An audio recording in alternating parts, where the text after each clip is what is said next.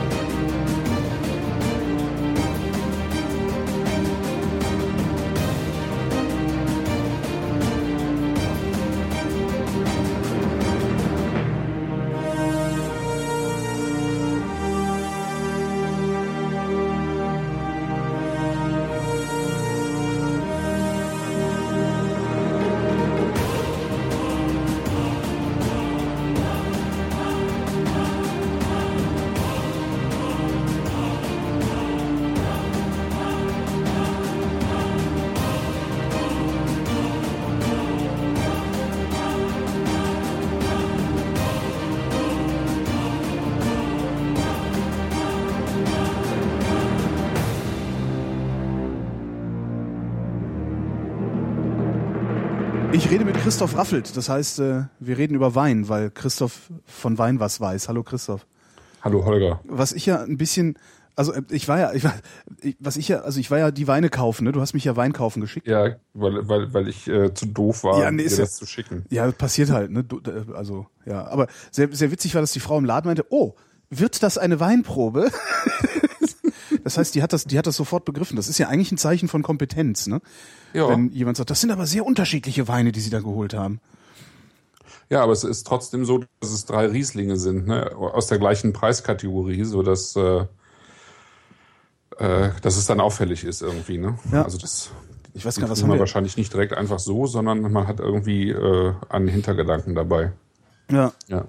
Jetzt habe ich ja ein bisschen das Problem, dass wir das in einem bestimmten Weinladen geholt haben und auch mit Sicherheit sagen werden, wo wir das geholt haben. Ähm, Ich Also- erkläre auch warum. ja, kann ich auch, aber mach, Ja. mach du, ja, erklär du ruhig warum. Genau, wir haben die drei Weine bei Jacques Weindepot gekauft, weil es äh, zunächst einmal sehr einfach sein wird, wenn Hörer diesen Wein auch probieren wollen zur Sendung. Oh, klingst du oder später, amtlich. Ähm, dass, dass es halt in, in der ganzen Republik diese Weindepots gibt und man das auch noch online bestellen kann. Und die so brutal viel von dem Zeug einkaufen, dass es wirklich Ja. bundesweit denselben Kram bei denen gibt. Ne? ja, genau, das hast du ja sonst nirgendwo. Ja. Ne? Also wir werden jetzt nicht äh, Eigentlich sollten wir uns von keine denen- Werbung für Jacques Weindepot machen. Wir sollten uns Dauer. von denen Geld geben lassen dafür. ja, Ja. oder? Ja, das würde wahrscheinlich funktionieren sogar. Echt? Ja, ich, Sicher mal anrufen. Ja, wenn du denen sagst, äh, wie viele Hörer du hast, dann. Äh, Ja, ist doch egal. Dann fake ich irgendwelche Zahlen. Ich hab, Ja, genau. das, genau, mein, mein, mein Ding sie hier, das wirft ja zwei Zahlen aus. Eine Angeberzahl und eine realistische. Und dann nehme ich einfach die, äh, die Angeberzahl und sage, ja, aber äh, Milliarden und aber Milliarden Hörer. Ja, also kannst du mal davon ausgehen, dass die äh, uns mit Wein mindestens sponsern würden, aber lassen wir mal, ne? Bleiben wir mal unabhängig. Ach ja, naja, dann. Also es ist ja so, das kann man ja auch direkt zu Anfang sagen, dass ich ja äh, sozusagen äh, zumindest in, in einem gewissen Maße sogar mit Jacques Weindepot verbunden bin, dadurch, dass äh, das Hanseatische Wein- und Sektkontor seit Juni mein Arbeitgeber ist. Äh, und das Hanseatische Wein- und Sektkontor eben als Holding auch äh, Jacques Weindepot beinhaltet sozusagen. mein Gott, ist das dreckig, was wir hier gerade veranstalten. Das ist, das ist ja furchtbar. Ja, das, das hat aber ja, also Ja. ich meine, das kann man ja sagen und ansonsten Wir- hat das auch keine weiteren Auswirkungen. Wir also können ja ich einfach hingehen da jetzt nicht weiter von. Du kannst ja, du kannst ja dann einfach hingehen und sagen, also weil wir werden die die die Weine, die wir trinken, werden wir natürlich, äh, werde ich in die Shownotes schreiben, Ja. damit ähm, jeder sich das nachkaufen kann, wenn er Lust dazu hat. Äh, und du kannst ja dann noch zu jedem Wein irgendwie die bessere Wahl irgendwie dazugeben und einfach nur sagen, welchen Winzer. Dann kann sich das ja jeder selber organisieren. Ja, zum Beispiel. Oder wir, ich meine, wir wollen es ja regelmäßig machen. Und, Ja klar, ich meine, wie soll man sonst? Und wir, wir werden uns dann eben auch äh, vielleicht einfach äh, auch zwischendurch mal an Winzer direkt wenden und ein Winzerpaket von dem oder mal von jenem nehmen oder Echt? eben auch von anderen Händlern, ja, würde ich sagen. Ne? Das ah, ja, du, äh, du bist ja, der, du bist der Profi, also das stimmt, das kann ja man ja. Ne? Vielfalt werden. Ja. Und es ist immer so, dass man bei diesen Großen natürlich, äh, die Großen, die brauchen natürlich andere Margen als jetzt ein Winzer. Ja? Ja. Und insofern kriegst du beim Winzer tendenziell natürlich mehr Wein fürs Geld, weil die Zwischenhändler fehlen. Ne? So, es gibt wenige Winzer, die, äh, einige wenige Winzer, die sozusagen händlerfreundlich ihre Preise gestalten. Das heißt, die liegen dann genauso hoch wie äh, der Händler. Mhm. Ja?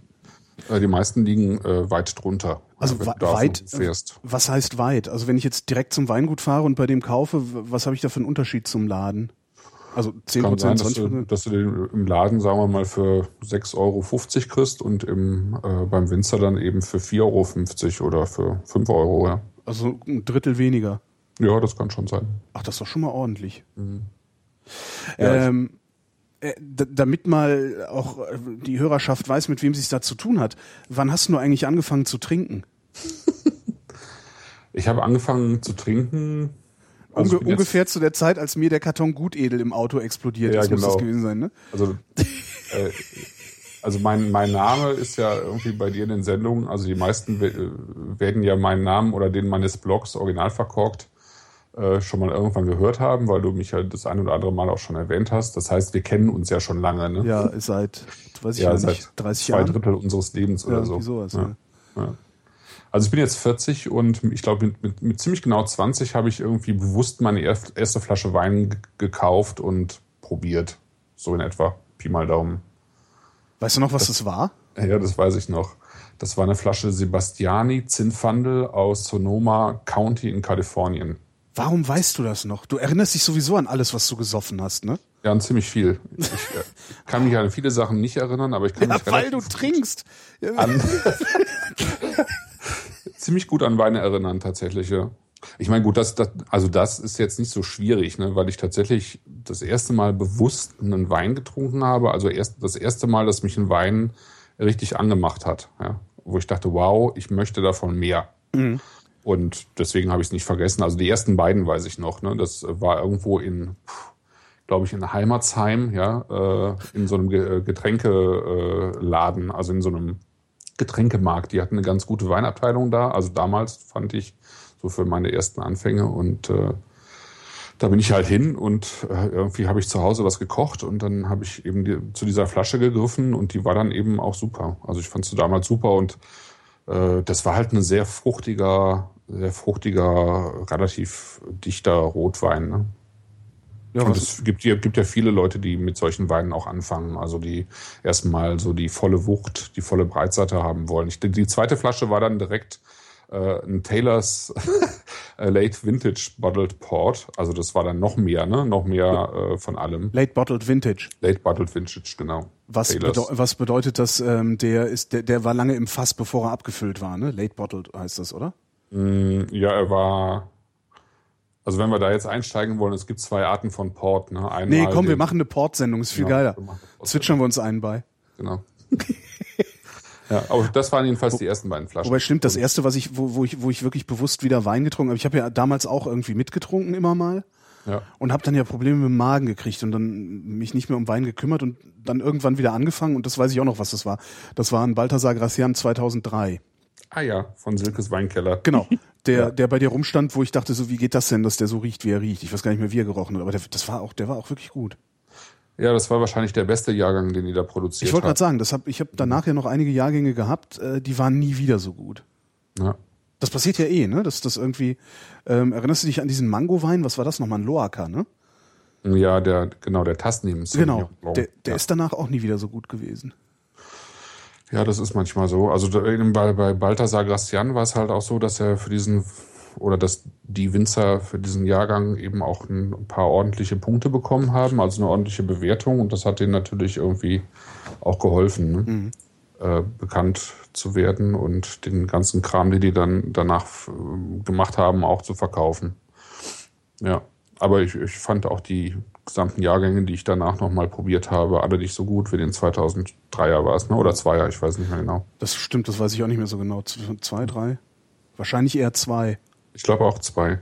Ja. Ja. Ähm, ja. Und wann hast du angefangen, das Zeug zu sammeln? Hm, ich habe gar nicht, also weil irgendwann, also irgendwann dachte ich so, äh, Moment mal, der hat ja ganz viel Wein. Also das, das war so, also ich habe irgendwie nicht gemerkt. Also, also war, die meisten gehen hier hin und sagen so, ich mache jetzt in Wein. So ja. und das, das war bei dir ja eigentlich gar nicht, ne? Nee, ich habe auch nie wirklich angefangen zu sammeln, um des Sammelns Willens irgendwie. Also es, Also sagen wir mal so, es verselbstständigt sich dann so ein bisschen, ne? weil je tiefer du einsteigst, desto interessanter findest du viele Sachen und dann willst du dies noch haben und jenes mal probieren und dann hast du plötzlich irgendwie mehr Weine da rumliegen, als du trinken kannst. Ne? Mhm. Aber ich habe das nie jetzt so gemacht, bis auf zwei Ausnahmen. Also ich glaube, ich habe in meinem Leben zweimal einen Zwölferkarton gekauft, ja. Sonst nie. Also ich kaufe immer nur so zwei, drei Flaschen und kann dann vielleicht äh, mal über ein paar Jahre hinweg so die zwei, drei Flaschen äh, trinken und schauen, wie die sich im Laufe der Zeit verändern. Aber ich habe das nie mit größeren Mengen von Wein gemacht. Aber es hat, hat sich trotzdem einiges angesammelt. Aber ist das, das ist doch total ärgerlich, wenn du dann nur zwei, drei Flaschen hast und das Zeug total super ist. Und ja, aber dafür, dafür gibt es einfach viel zu viele interessante Sachen. Also ja. Weißt du? Also es gibt einfach immer mehr Dinge, also Weine, die ich trinken möchte, als ich trinken kann, ja, ja. gesundheitlich gesehen sozusagen. Und äh, da macht es dann auch nichts aus. Also klar, ich meine, wenn du mal wirklich einen Knaller dabei hast, wo du sagst, wow, davon hättest du jetzt gerne noch mal mehr, aber ist dann auch egal. Ne? Weil um die Ecke steht wieder irgendwas anderes, was auch interessant ist. Ja, was fort ist, ist fort. Also was, was mal echt bitter war, ich meine, ich habe ähm, äh, ich habe eigentlich immer das Prinzip gehabt, also lange Zeit, bis ich, sagen wir mal, noch ein bisschen professioneller geworden bin. Ich habe das ja irgendwie alles als, als äh, Spaß, an, aus Spaß an der Freude gemacht. Mhm. Ne? Das war ja immer nur so nebenbei bis, äh, bis vor gar nicht so langer Zeit. Äh, ich habe mir immer ein Limit gesetzt. Ne? Und das habe ich zweimal dazu, also ein finanzielles Limit. Ich habe äh, keine Flasche äh, eigentlich über 15 Euro gekauft. Mhm. Ja, lange das Zeit. Hast, ich wollte gerade sagen, das hält man doch gar nicht durch. Also ich habe das ja, ich ja. mache das ja auch. Ich sage, oh, nee, also die Schmerzgrenze ist dann Zehner und ein Jahr später ist die Schmerzgrenze schon 13,50. Mhm. Nee, ich habe das auch, ich habe das lange durchgehalten. Ich habe das lange durchgehalten. Ich habe ab und zu mal Weine geschenkt bekommen, dann teurere und äh, ansonsten habe ich das lange durchgehalten, bis auf äh, so in der ersten Phase, weißt du noch, das Wein- und Früchtehaus in Köln-Lindenthal. Ja. Da haben wir beide, glaube ich, mal Wein gekauft. Ne? Das wir hatten irgendwie, das war so Anfang der 90er, da kamen so die ersten Penfolds auf den Markt hier in Deutschland. Ja. Mhm. Ähm, also ich meine, das ist ja heute irgendwie, findest du das überall, aber Anfang der 90er gab es die noch kaum. Und da habe ich mal zwei Flaschen gekauft, die haben damals 22 Mark gekostet. Das war echt viel Geld. Zwei oder drei Flaschen.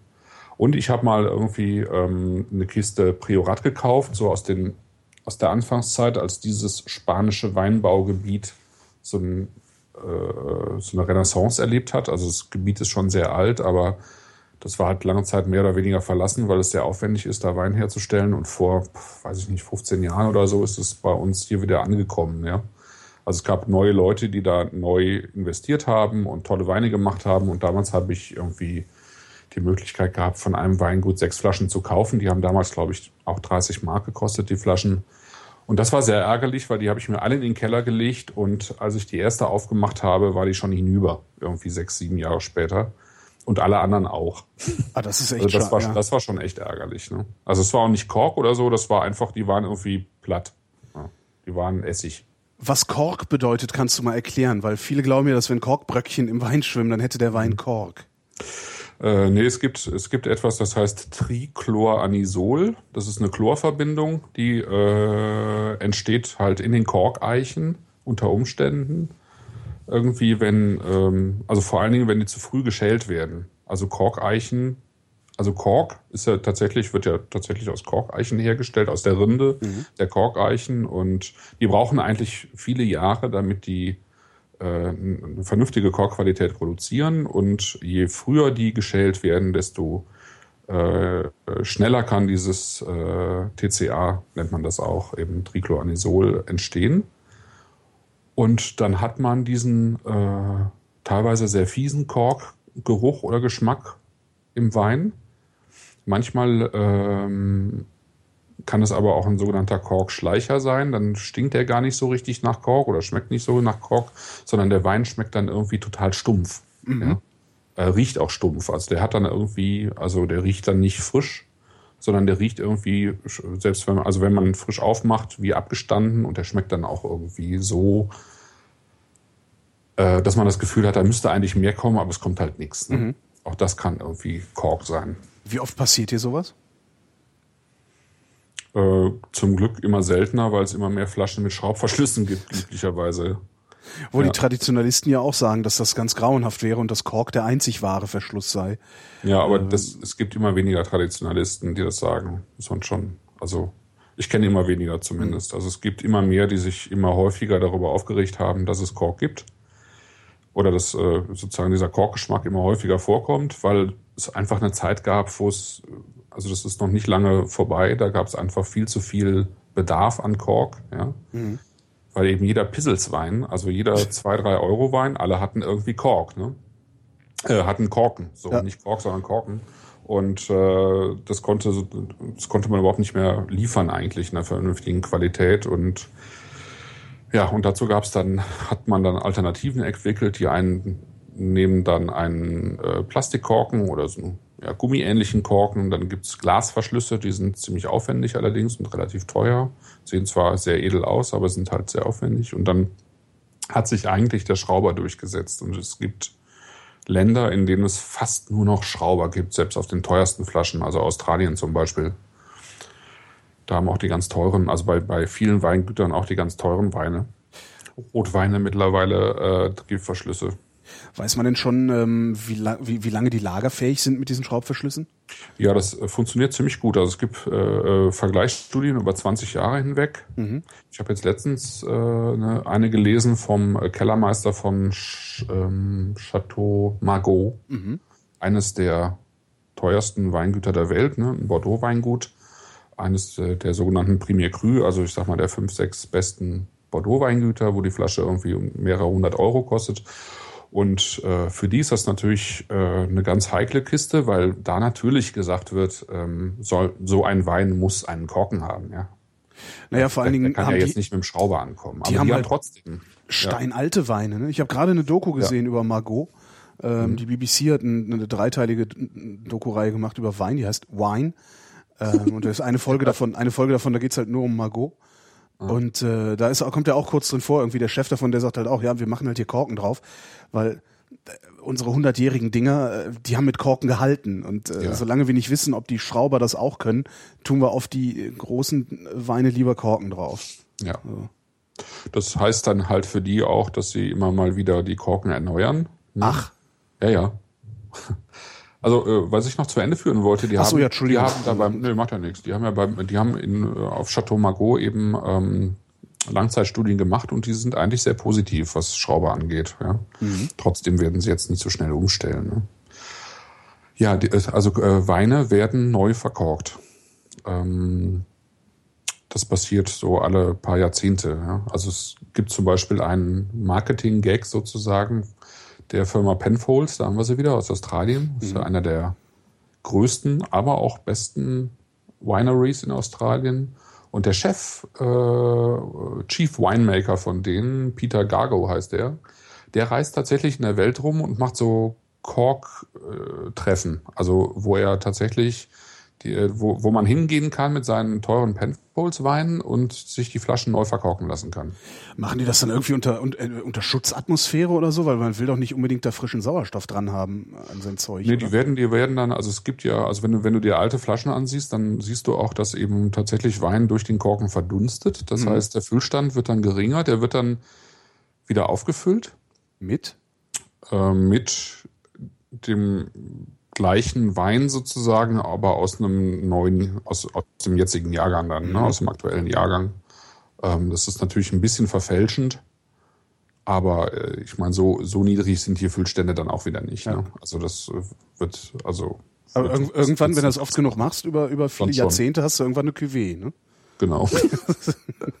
Aber die hast du da eh schon, weil Okay. äh, Penfolds Weine irgendwie bis auf ein oder zwei alle aus verschiedenen Weingärten kommen und äh, teilweise über äh, zig Kilometer, 100 Kilometer, 300 Kilometer hinweg äh, angebaut werden, ja, und dann nachher zusammen zusammengebastelt werden. Ja, da sind die Meister drin. Was wir Flaschen hier machen wollen, ähm, das ist Wein lernen.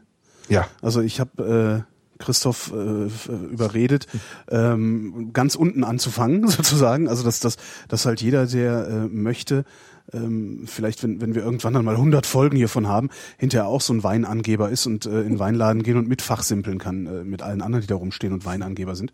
Ja. Oder aber einfach in den Laden gehen kann, sich eine schöne Flasche Wein kaufen, weil er weiß, was er tut.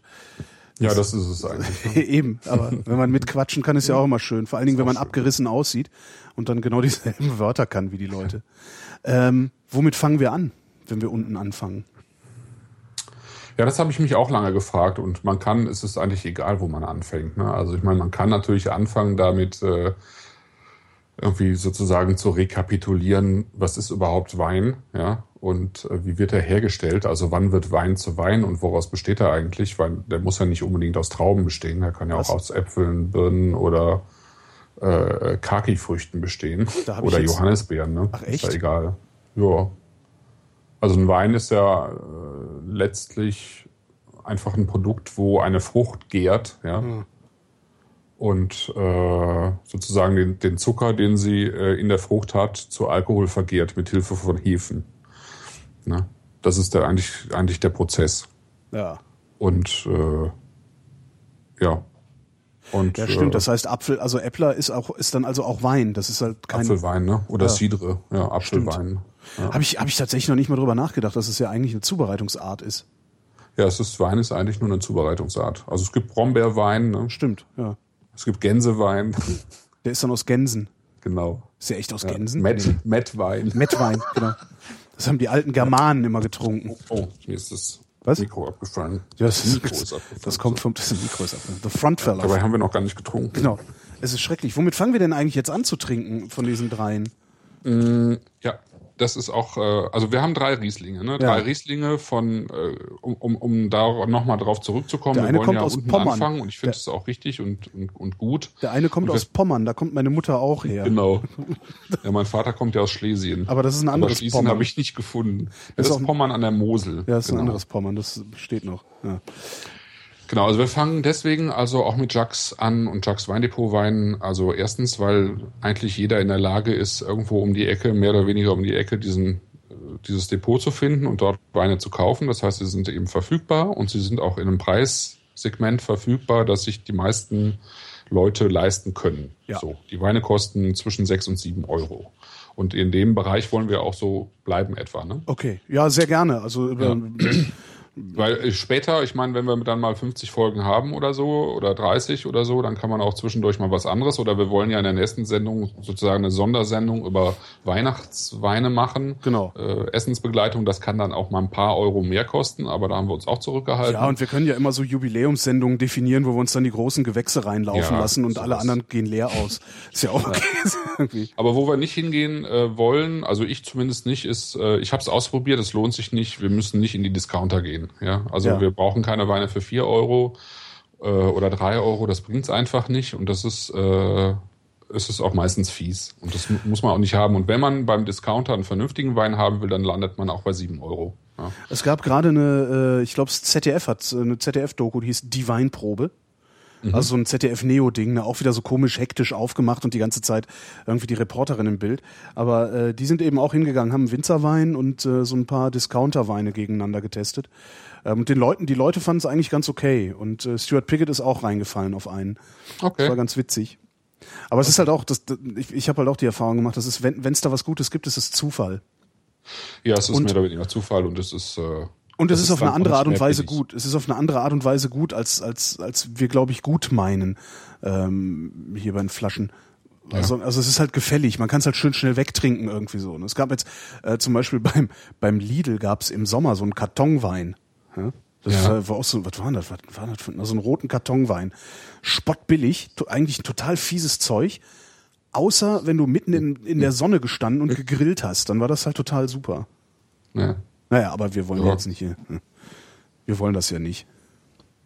Nee, das wollen wir jetzt nicht. Ne? Also wir fangen irgendwo an, wo äh, Winzer auf dem, auf dem Etikett stehen oder Winzergenossenschaften, vernünftige. Also es muss ja nicht immer der, der Winzer, der Einzelwinzer sein. Es gibt auch gute Winzergenossenschaften, die schöne Weine machen. Mhm. Es gibt auch Firmen, ebenso wie Penfolds zum Beispiel, die äh, vergleichsweise vernünftige Weine machen. Das sind nicht die Weine, die ich sonst eigentlich unbedingt trinke, aber ähm, das heißt trotzdem nicht, dass es irgendwie alles schlecht wäre. Ne?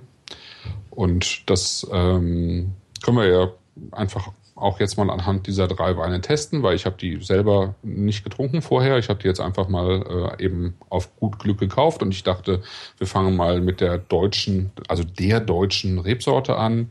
Ja. Also das, was die Deutschen am besten können, definitiv. Das ist Riesling. Und ähm, ja, deswegen einfach mal drei Gutsrieslinge, also sozusagen einfache Rieslinge aus drei verschiedenen Anbaugebieten von drei verschiedenen Winzern. Da kann man dann unter Umständen schon mal direkt merken, wie Unterschied, unter, also es ist ein Jahrgang, ne? eine Rebsorte, ein Jahrgang, drei unterschiedliche äh, Regionen. Mhm. Da kann man dann sehen, was, äh, also wie wirkt sich sozusagen die Arbeit des Winzers beziehungsweise auch sozusagen der Bodentyp auf den Wein aus. Wenn du, wenn du auf gut Glück äh, diese Weine kaufst, ähm, gehst du da mit irgendeiner Vorbildung hin? Also sagst du, okay, den, den, von dem habe ich schon mal gehört oder nebenan ist dieses Weingut, da kommt auch was Gutes her?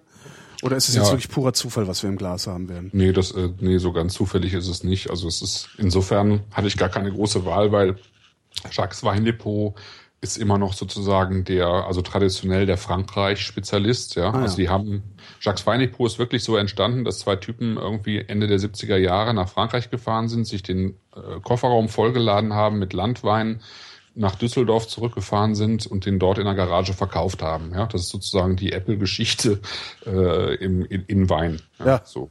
Und dann sind die halt groß geworden damit, ja, und haben das dann irgendwann, äh, irgendwann haben sie es dann eben an Havesco, also an Sanseat Schwanenseck-Kontor verkauft und äh, die hatten dann das nötige Kapital, um das Ganze noch größer zu machen. Und ähm, aber letztlich sind die sozusagen immer dabei geblieben, äh, Frankreich-Spezialist zu sein. Und, äh, irgendwann ist Italien dazugekommen und deutsche Weine haben die noch gar nicht so lang. Mhm. Das sind wahrscheinlich jetzt auch schon zehn Jahre, aber es ist immer ein kleineres Segment. Und die, ich sag mal, die Rieslinge in dem Preisbereich, jetzt sechs bis sieben Euro, das waren jetzt äh, die drei, ne? Also die, so, haben, die haben bei Jacques immer ein, ein, okay. ein, Sortiment, also ein, äh, wie, wie nennt man das? Äh, also eins, was, was sie immer da haben und dann haben die eben so Sonderaktionen. Aber ich wollte jetzt eben nicht irgendwas aus Sonderaktionen kaufen, sondern eben irgendwas aus dem Standardreper, also aus Standard Standardrepertoire, genau. Okay. Genau. Und da habe ich dann jetzt eben äh, drei, also einen aus von der Mosel, einen aus Rheinhessen und einen aus der Pfalz.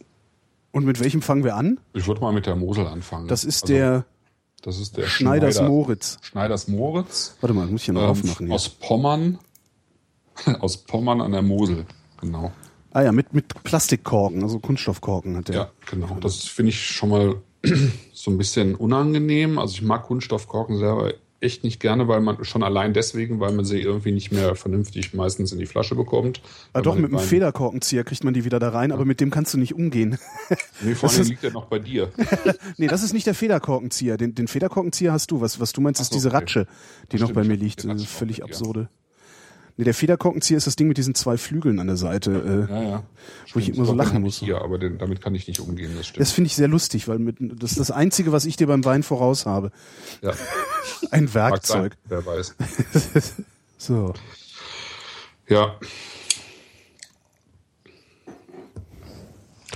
Jedenfalls ich habe ja irgendwie, also ich habe einfach Wein getrunken, um nochmal darauf zurückzukommen. Und irgendwann habe ich eben, weil, äh, weil du Stackenblochen geschrieben hast, habe ich irgendwann angefangen, selber mal in, in so einen Two-Day-Net-Blog reinzuschreiben über Wein. Ne?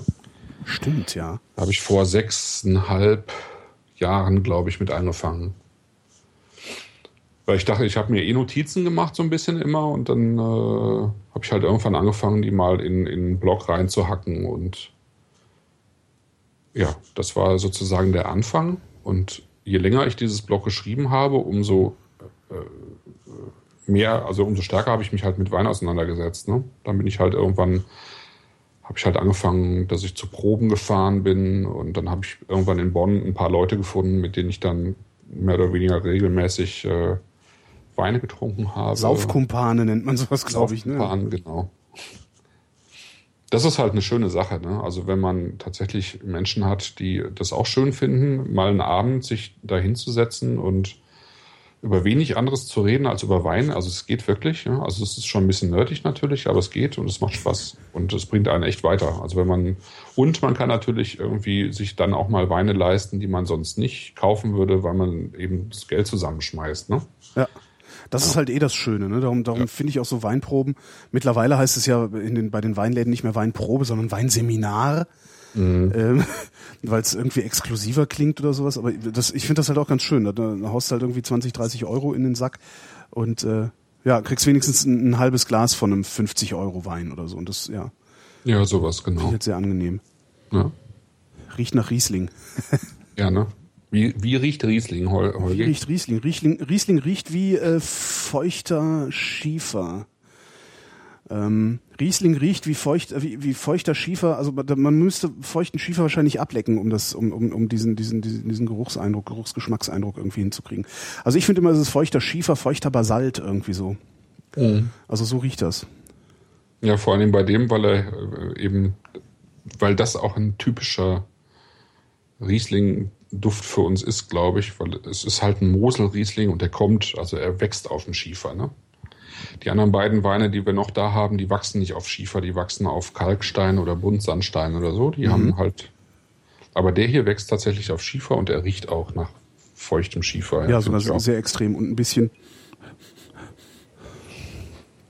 ähm, ja, feuchter Schiefer und so ein hm, ein bisschen buttrig finde ich den. Ja, und so an Frucht. Ja, ich überlege noch. Ich finde ihn eher gemüsig als fruchtig. Mhm.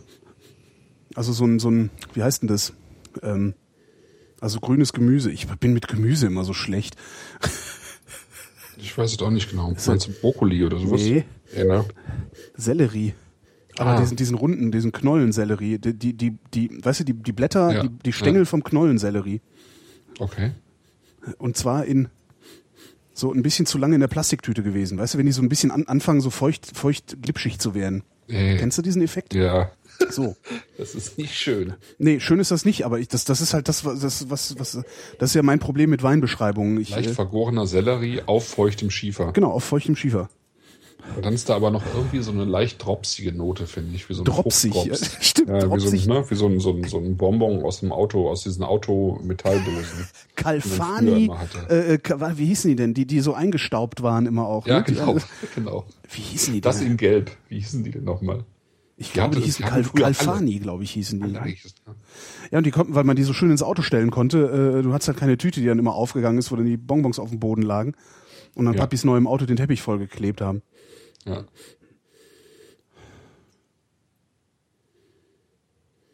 Ja, hat dieses, was, das Drop, Dropsig. Dropsig ist echt ein schönes, das, das klaue ich dir, das Wort, das schön Dropsig passt. Das ist so ein, da ist so, so eine, etwas künstliche Süße riecht da irgendwie Ja. durch so eine, so eine, so eine, so Kirmes, Kirmes-Süße irgendwie.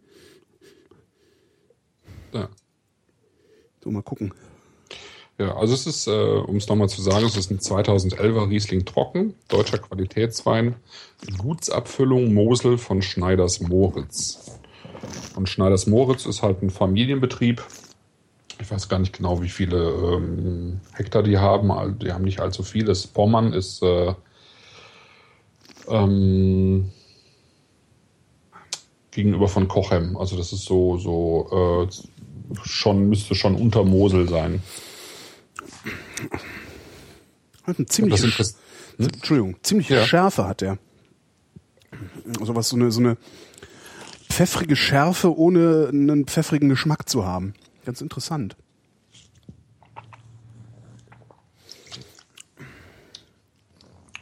Du hast einen Spucknapf, ne? Ja, ja, ich habe Cool, das gibt gleich coole Geräusche. Freue ich mich drauf. Finden dann wieder alle eklig. Ich habe ja schon gespuckt. Hast du gar nicht Hab ich gemerkt. gar nicht- hab ne? ich nicht gehört. Nee, ich habe das diskret gespielt. Ach, diskret spucken ist doch für. Diskretspucken.de. Diskret spucken.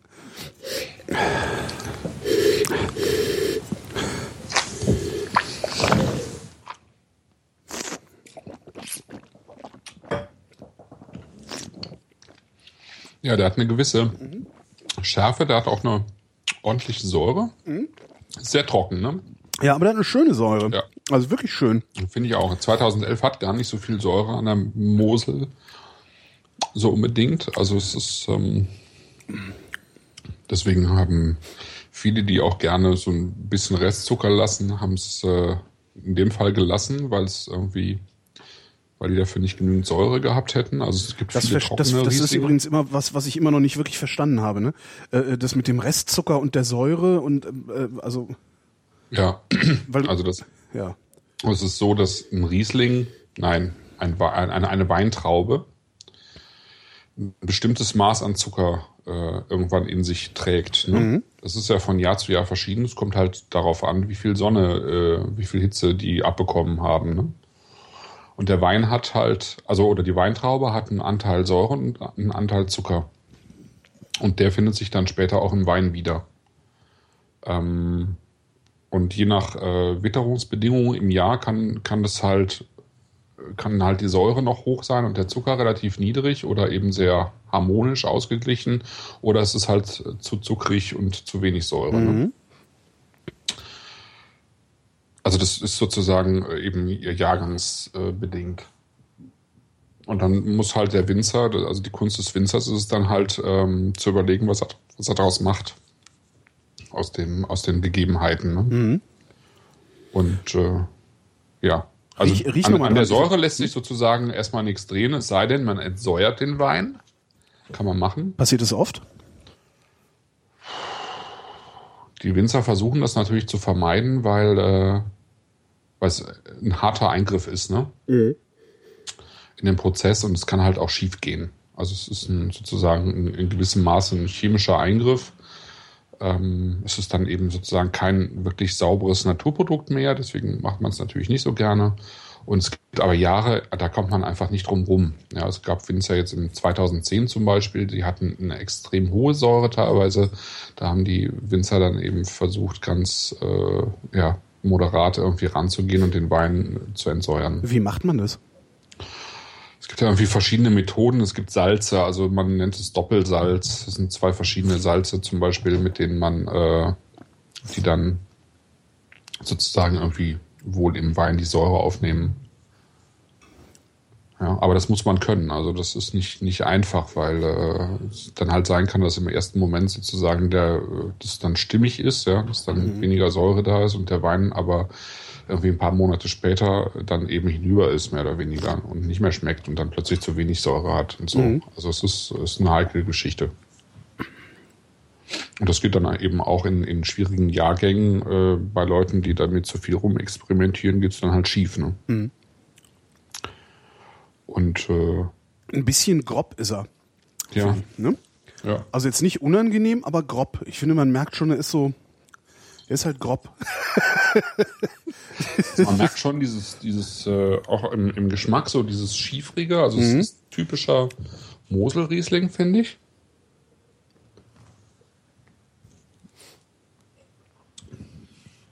Aber es ist irgendwie im Geruch nicht so ganz sauber, wie man es gerne hätte finde ich. Also durch dieses, diese leicht dropsige und auch leicht. Ja, er hat noch was. Und zwar, ähm, was ich, das, das, das habe ich häufig bei Rotwein. Ich nenne das Freitagtasche. Ähm, Ach so, ja, so, so, so ein Kunststoff. Äh, Gummiboot, äh, genau. Ja. So, so äh, das ist nicht unbedingt unangenehm. Also das, ich finde ja. das, also den, bei, bei Rotwein finde ich das zum Beispiel gar nicht unangenehm, wenn die Freitagtasche so einen Freitagtasche-Geruch haben. Also LKW-Plane und so, aber das, ich finde, das gehört in Weißwein irgendwie nicht rein. Ja. So allein vom Gefühl her. Also es kann halt schon mal sein, äh, dass sozusagen dieser, dieses, dieser leichte Gummiton auch dadurch kommt, dass Weine spontan vergoren werden, was ich dann auch erklären müsste, weil es gibt sozusagen die Möglichkeit. Aber dann, dann finde ich es halt wieder geil. Also wir hatten da ja mal einen vom ja. St. Obernshof, der ja. nach ähm, Autowerkstatt, Autowerkstatt ne? also ja. Bremsstaub und Altöl gerochen. Ja. Was, was ich, das ist nach wie vor das ein, einer der spektakulärsten Gerüche, die ich je in meinem Mund hatte, äh, in der Nase hatte. Und der hat dann auch ab, aberwitzig gut geschmeckt hinterher. Ne? Ja, das stimmt. Ja. ja. Also es gibt, es, es gibt halt diese Spontanvergärungsmöglichkeit, ähm, also das, was man bis vor 50 Jahren immer gemacht hat, weil man gar keine andere Möglichkeit hatte, nämlich mit den Hefen, die sich sozusagen auf den Trauben im Weinberg absetzen, weil irgendwie ständig Hefen durch die Gegend fliegen, die man so gar nicht mitbekommt, dass diese Hefen dann den äh, äh, Gärprozess in Gang setzen, ne? von Zucker in Alkohol. Mhm. Und ähm, das ist aber eben eine heikle Sache, weil es gibt irgendwie ganz, ganz, ganz viele verschiedene Hefen und äh, die sind halt auch sehr launisch sozusagen, ja, und die machen noch lange nicht eben das, was der Winzer so will und auch nicht in der Zeit, in der der Winzer seine Weine vergoren haben will. Die Hefe ist sehr launisch. Die Hefe ist sozusagen sehr launisch, mhm. ja, genau. Schön. Und dann ist irgendwann äh, hat es äh, hat man aus diesen äh, freien Hefen ähm, Zuchthäfen entwickelt. Ne? Also so wie man fürs Brot halt äh, irgendwelche Hefen kaufen kann im Laden, kann man für Wein auch Hefen kaufen. Und da gibt's dann eben nicht nur ein oder zwei, sondern mittlerweile gibt's da wahrscheinlich viele Dutzend Hefen, die man für alle möglichen unterschiedlichen Anwendungszwecke nutzen kann. Das heißt, du kannst deine Weine auch schon mit Hefen, ähm, man könnte sagen, manipulieren, man könnte auch sagen, in eine bestimmte Richtung lenken. Mhm. Ja, also man, also ich habe letztens gelesen, dass man davon ausgeht, dass etwa 50 Prozent des Geschmacks eines Weines durch die Hefen hervorgerufen werden. Und da kannst du ja schon vorstellen, dass das also nicht, nicht unwichtig ist in dem gesamten Prozess. Ne? Mhm. Und äh, also es gibt natürliche Hefen, die dann eben so einen, auch so einen, so einen Werkstattgeruch sozusagen oder einen Gummigeruch hervorrufen können. Das machen die Industriehefen normalerweise nicht. Das ist aber jetzt bei dem Schneiders Moritz nicht so. Ich glaube jetzt nicht, dass der spontan vergoren ist. Es riecht auch nicht so, ist ein anderer Geruch. Mhm. Und ähm, meistens sind diese spontan vergorenen auch Weine, die nicht in so großen Mengen hergestellt werden. In was für Mengen wird so ein äh, Schneiders Moritz Wein herstellen eigentlich? Keine Ahnung. Also weil wenn so eine so eine Kette, also das ist eine fast das ist ja fast ein Discounter, ne? Also zumindest so von der Größe, Größenordnung her habe ich immer so das Gefühl. Also gibt's an jeder Ecke. Ja, aber Discounter wäre wär falsch, weil Ja, stimmt. Also vom, vom Preisgefüge her nicht, nur von der Qualität her auch nicht. Also Ja, und vom Know-how des Personals her auch nicht. Also weil du kannst ja wirklich, äh, ich, ich empfehle das ja oft. Also ich, ich, ich werde ja seit Jahren immer wieder gefragt, sag mal, ja, ah, du kennst dich doch aus, wo ich nochmal sage, nee, echt nicht, frag den, frag den Christoph. Ähm, wo, wo, was, was kann ich mir denn da kaufen? Was, was, was, was schmeckt mir denn? Wie finde ich das raus? Und ich mache dann tatsächlich auch immer schon freiwillig Werbung für Jacques Weindepot. Ja, weil die alles aber- offen haben. Eben. Also du kannst da eben reinrennen und da, ich habe da noch nie irgendwie ein Arschloch gesehen, egal in welcher Stadt ich in ein Jacques Wein Depot gelaufen bin. Das waren immer irgendwie total gut gelaunte Leute und denen konntest du halt sagen, ich möchte einen Weißwein haben, aber der soll bitte nicht nach Freitagtasche schmecken. Mhm. Und äh, dann führt er dich da schon da durch und äh, lässt sich Sachen probieren. Das fand ich schon immer ganz cool da. Finde ich auch gut. Ist irgendwann, irgendwann sind die nicht mehr in der Lage, einen Anspruch zu erfüllen, den man so hat. Ne? Also wenn Ja. man ein paar Jahre getrunken hat, Ja, genau, das ist. und äh, auch so ein bisschen bisschen beeindruckt worden schon ist von von Wein und vielleicht auch auf so eine gewisse ja was ist denn das was was den Weinen bei Jacques fehlt Eleganz ne ist es das, ja, ist es, die, obwohl, nee, also Eleganz in, auch- in Mais, also insgesamt durch die Bank weg würde ich sagen, es ist halt so ein in, äh, häufig so ein individueller Charakter, so Kanten, ne? So ja Ecken und genau Kanten. Ecken und Kanten ja können die halt eigentlich nicht haben, weil sie eben doch ne, also einfach für den Mainstream die Sachen anbieten müssen. Ja, ja, ja. So. ne. Und das ist auch erstmal okay, finde ich. Aber äh, also ich finde es genauso. Ich habe auch bei Jax dann im Prinzip angefangen damals, äh, mich durchs äh, Programm zu probieren und äh, irgendwann dann habe hab ich sozusagen den Absprung gemacht, weil ich dachte, nee, jetzt musst du mal was anderes Ja. ausprobieren, irgendwas, was irgendwie mehr Ecken und Kanten hat und Du äh, hast sogar- individueller wird. das müssen wir auch mal machen wir können auch mal ein Special machen ich weiß nämlich du hast dich sogar durch die Kartonweine getrunken bei Jacques damals Ja.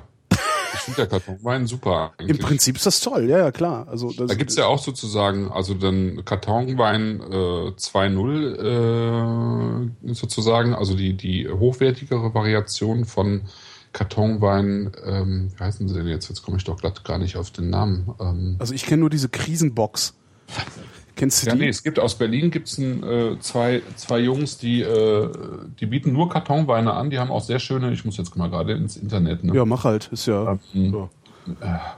Warum komme ich denn jetzt da nicht drauf? Ähm, weiß ich nicht Verdammt. Ähm, ich habe doch gestern von denen noch irgendwie. Ähm, Also bedarfst du mich nicht, also keine Ahnung. Ich gieß mir noch einen ein, ne? ja. So. Warte, Alter, mach ich, das kann man doch schönes Geräusch machen. Nee, vielleicht klappt das ja. Plöpp. Ja. Ah, das. Ja, das Pl Plätschern. Das Klingt zwar auch immer, also man könnte auch, man könnte auch urinieren gehen, das würde wahrscheinlich dasselbe Geräusch machen, aber gut. Hast du es? Nee, ich hab's noch nicht. Das ist ja schade, ne? Mal so nebenbei. Das ist. Äh, ja, ich weiß, man hört Ja, wir liefern, direkt. wir liefern das dann in den Shownotes einfach hinterher. Komm. es schon uns nach. Ja, ja, wir liefern das hier, nach. Ich mach mal ganz kurz. äh, Hauswein.de, genau. Hauswein.de. Hauswein.de. Das sind äh, eigentlich durch die Bank weg gut gemachte, gut äh, ausgewählte Weine und die gibt's halt in Dreier oder fünf Liter Back-in-Box, nennt man das ja. Mhm. Äh, sehr schön gestaltet. Haben auch, glaube ich, irgendwie ein deutschen Designpreis dafür bekommen, weil die anhand von drei Farben sozusagen das Aromenspektrum immer anzeigen auf der Kiste. Ja? Naja. Und ähm, es gibt einen äh, bekannten Sommelier, Gunnar Tietz heißt der, der berät die und sucht mit denen die Weine aus. Und das hat Hand und Fuß, ist aber auch jetzt nicht äh, eben auch kein Discountpreis, sondern die Weine haben dann auch entsprechend ihren Preis. Aber das ist auch okay, ne? Also ich meine, ich, ich finde immer, Man- man also muss- quasi man muss das halt- guter Wein muss kostet halt Geld. Also ich meine, Ja, das klar, ist halt absolut. Aufwand, ne? Aber man muss halt, glaube ich, trotzdem das irgendwie erstmal in seinem Gehirn auf die Reihe kriegen, dass man jetzt für einen Kartonwein vielleicht auch einfach mal 10 Euro pro Liter bezahlt hat und nicht für den ganzen Karton. Ne? Genau. Und das kann da durchaus sein. Ne? Und ich, äh, also das Geile ist ja daran, äh, also von der ganzen Verpackung und Transport her ist die Ökobilanz von diesen Kisten natürlich nicht, nicht zu schlagen. Das Ne? ist super, ja. Und wenn du jetzt äh, derjenige bist, der, der eben über, weiß ich nicht was, zwei, drei Wochen hinweg so ein Kartönchen eben wegsuppelt, dann ist es ja, dann ist es eigentlich äh, super. Also besser geht eigentlich nicht. Ne? Ja. Ja, und es lagert sich zu Hause auch besser. Also so einen Ja. Karton habe ich ja viel besser irgendwo. hin. Auf, auf den Karton kann ich noch andere Sachen draufstellen im Zweifelsfall.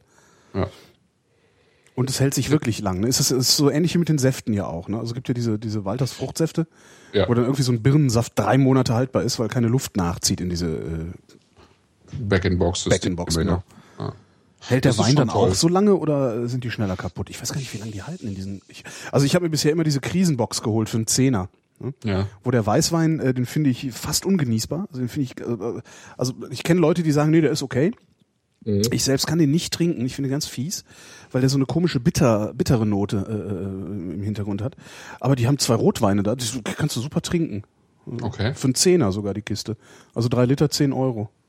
Ja, das ist, das geht dann auch schon mal. Aber ich habe nie drauf Das geguckt, ist wie das lange die halten. wahrscheinlich, ne? Äh, das eine ist ein Tempranillo und das andere ist ein, habe ich vergessen.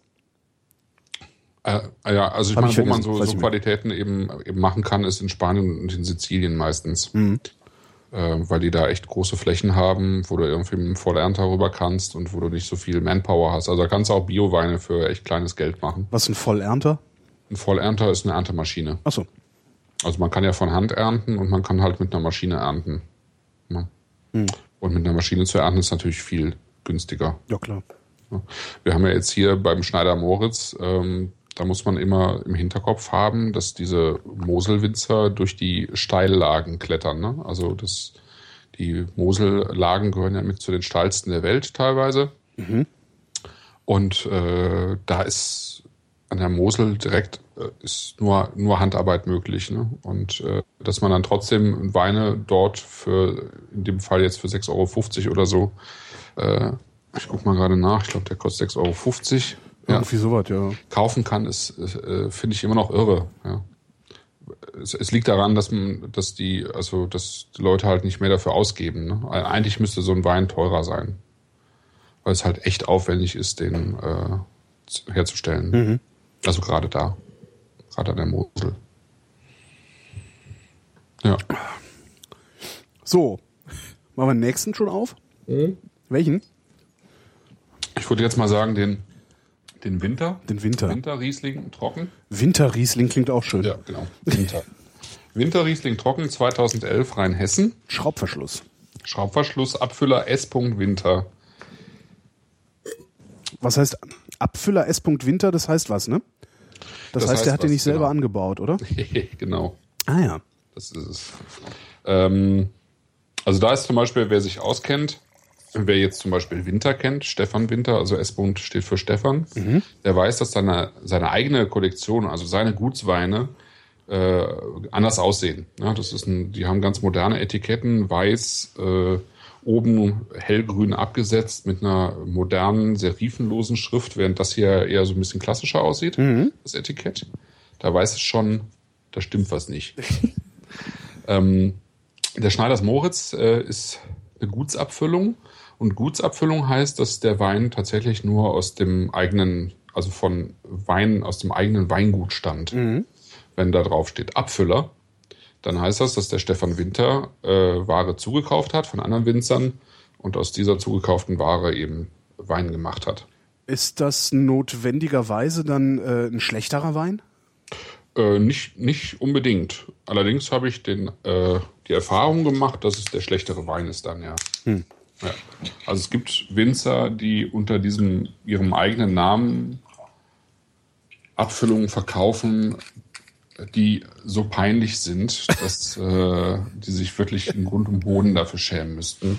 Warum das machen aber anscheinend das? nicht tun, sondern sich eben dann den zweiten Porsche auf den Hof stellen. Ne? Ah, das, da geht es nur darum, Sowas Kohle, Kohle ja, aus der Sache rauszuziehen.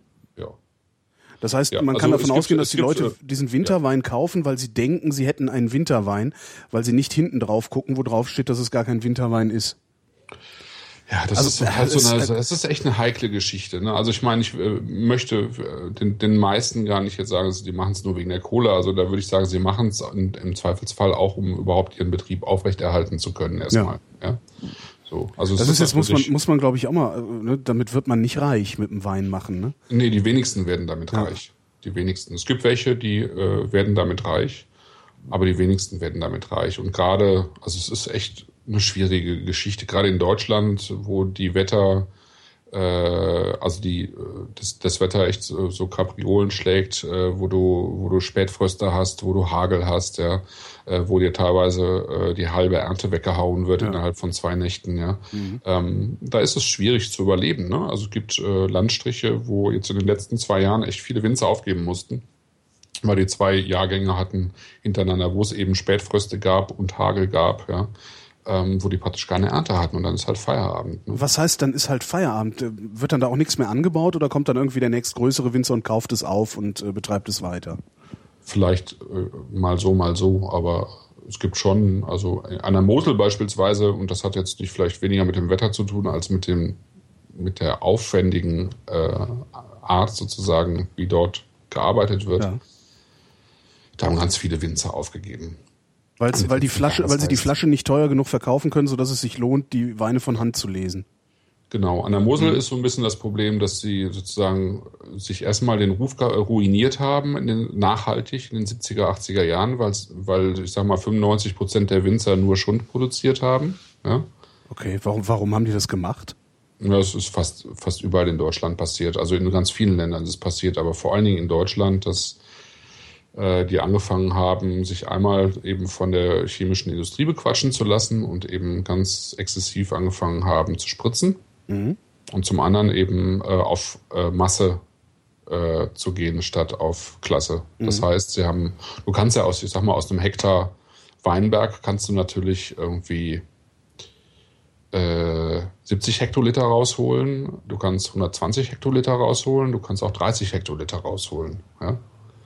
Und äh, wenn du 120 Hektoliter rausholst, dann wird halt der Wein dünn. Ne? Aber es geht. Ne? Mhm. Kannst du machen und dann wird der Wein dünn und dann verkaufst du aber eben äh, viel mehr Flaschen. Und das ist halt passiert. Ne? Ähm, also gerade an der Mosel und auch in Rheinhessen beispielsweise ähm, ist es halt passiert, dass man vor allen Dingen eben äh, Hocherträge gefahren hat und weniger Qualität gemacht hat. Mhm und äh, sozusagen den Ruf, äh, äh, also den, den Ruf wieder aufzubauen, das dauert halt. Ne? Und äh, während sozusagen während dieser Zeit, wo äh, an der, Win an der Mosel die Winzer diesen alten, sozusagen legendären Moselruf wieder aufgebaut haben, mussten halt ganz wieder aufgeben dann. Ja. Wann haben die angefangen, ihren Ruf wieder aufzubauen? Ich würde sagen, vor allen Dingen in den, seit den 90ern. Anfang, Mitte der 90er. Hatte auch viel mit einem Generationswechsel zu tun. Ne? Also, ich, also da weiß ich jetzt beispielsweise von Rheinhessen von ganz vielen Leuten, die jetzt äh, zu den besten Winzern Deutschlands gehören, die mussten halt erstmal äh, die Läden übernehmen, sozusagen von ihren Eltern. Ja. Weil die Eltern halt Fasswein gemacht haben oder Massenertragswein oder, oder so, ne? Und die selber wollten es halt nicht mehr, ne? Die wollten halt anderen Wein machen. Die sind halt raus in die Welt, die haben sich irgendwo anders angeschaut, wie da Wein gemacht wird, wie überhaupt dort dann mit dem Thema umgegangen wird, wie man, auch, wie man auch untereinander umgeht oder miteinander, also die Winzer miteinander, ja. Mhm. Und äh, die haben halt eine ganz andere, ähm, ja, ein ganz anderes Miteinander da auch eingeführt. Ne? Kann ich. Also, bei, also beispielsweise jetzt äh, in Rheinhessen gibt es so einen Interessensverband, der nennt sich Message in a Bottle. Da sind halt sozusagen alle äh, guten Winzer in Rheinhessen drin. Ja, das sind alles so Leute so irgendwas zwischen Mitte 30 und Mitte 40. Und ähm, sowas gab es halt früher überhaupt nicht. Da haben die, die Winzer sozusagen die, die, die Kellertüren zugemacht und haben dann irgendwie äh, heimlich ihre Weinchen da gemacht. Ne? Und heutzutage beraten die sich halt untereinander, ne? zum Beispiel. Kann ich denn davon ausgehen, äh, dass ich, also weil das klingt halt so, dass, dass, dass wenn ich jetzt Moselweine kaufe, äh, dass ich da für relativ wenig Geld relativ gute Weine bekomme, weil deren Ruf so schlecht ist, dass sie keine hohen Preise verlangen können? Oder sind wir da schon wieder dran vorbei an diesem Punkt? Ja, also dadurch, dass sich sozusagen die ganze ähm, Menge an Winzern sozusagen ausgedünnt hat, ja, also es gibt da halt weniger, ne? Und ähm, also ich finde, vergleichsweise kriegst du da Wein für äh, vergleichsweise wenig Geld. Also guten Wein für vergleichsweise wenig Geld. Aber trotzdem musst du schon eben, eben gucken, wo du hingehst, ne? Letztlich. Ja. Ja. So, Also jetzt. ja. Ich, ja, nee, erzähl ruhig weiter. Ich muss jetzt mal in diesem, in diesem Winter richtig riechen. Ja, genau, ich rieche da auch schon richtig rein. Also wo- wo, wo es noch einfacher ist, nee, stimmt gar nicht, nicht einfacher, weil es nicht so viele Winzer gibt, ist halt Mittelrhein. Ähm, also wenn du da weißt, wo du hingehst, dann kriegst du eben sehr viel Wein für wenig Geld, aber das geht eigentlich auch an der Mosel. Es geht eigentlich immer noch in allen deutschen Weinbaugebieten, weil deutscher Wein vergleichsweise nicht so teuer ist. Also gerade auch in den, in den sozusagen den höchsten Kategorien. Also die besten deutschen Weine sind vergleichsweise auch nicht so teuer. Da bezahlst du bis auf wenige andere, wenige Weingüter in Deutschland, wo man mehr bezahlt, bezahlst du so Mitte 30 Euro, 30, 35 Euro für die Spitzenweine. Ne? Und ähm, wenn du jetzt nach Frankreich gehst und schaust dir da die Spitzenweine an in Burgund oder Bordeaux, dann zahlst du halt ein paar tausend Euro die Flasche. Ja? Sind die das eigentlich wert? Nee, das sind die nie wert. Also du meinst jetzt 35 oder ein paar Ja, tausend? 35 sind sie, sind sie bestimmt jeden wert, aber ein paar tausend, also auch ein paar hundert. Ich kann mir immer nicht vorstellen, dass selbst ein sehr guter Bordeaux 500 Euro wert sein soll. Nee, es gibt Leute, die haben ausgerechnet, was sozusagen die Produktionskosten auch eines hochpreisigen oder ein, also eines teuren, eines aufwendig Das, gemachten des Weines bestmöglichen Weines war das mal so eine Rechnung, Ja, die ein das Amerikaner aufgestellt hat, habe ich vor. Jahren so um die gesehen. 35 Euro, ne? Ne, waren das nicht 100 Dollar? Ich weiß, ah, ich weiß es nicht mehr. Also ich weiß es von 35 Euro. Mhm. So. Und dann hast du schon, also das ist sozusagen, für 35 Euro kannst du eben richtig guten Wein machen und alles andere ist halt Marketing. Marketing, Technik. Ja, so. Und der Rest ist halt Spekulation. Und, und Angebot und Nachfrage. Ne? Also die teuersten Burgunder-Domänen zum Beispiel, die, die haben halt auch nur ein paar Hektar. Ne? Die haben halt echt nicht viel und die produzieren geringe Erträge und dann kommen halt auch nur ein paar tausend Flaschen sozusagen dabei raus. Ne? Und die wollen aber tausende von Leuten haben eigentlich. Und dann gibt's halt Zuteilungen und äh, die können dann halt eben auch entsprechende Preise dafür nehmen, weil sie halt bezahlt werden. Ich finde den Winter ein bisschen flach. Also ich habe da jetzt noch nicht dran getrunken, aber der riecht nach wenig, finde ich. Mhm. Also ein bisschen butterig auch, wie, wie, wie der andere. Und ein bisschen brausig. Also wie so Brause. So Ahoi-Brause, aber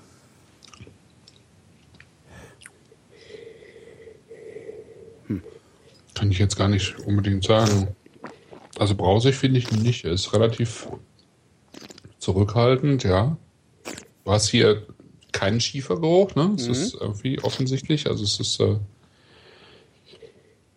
es dürfte hier auch eher so ein bisschen, ich weiß nicht, was der Winter da genau hat, Kalkstein, rotliegendes, ja.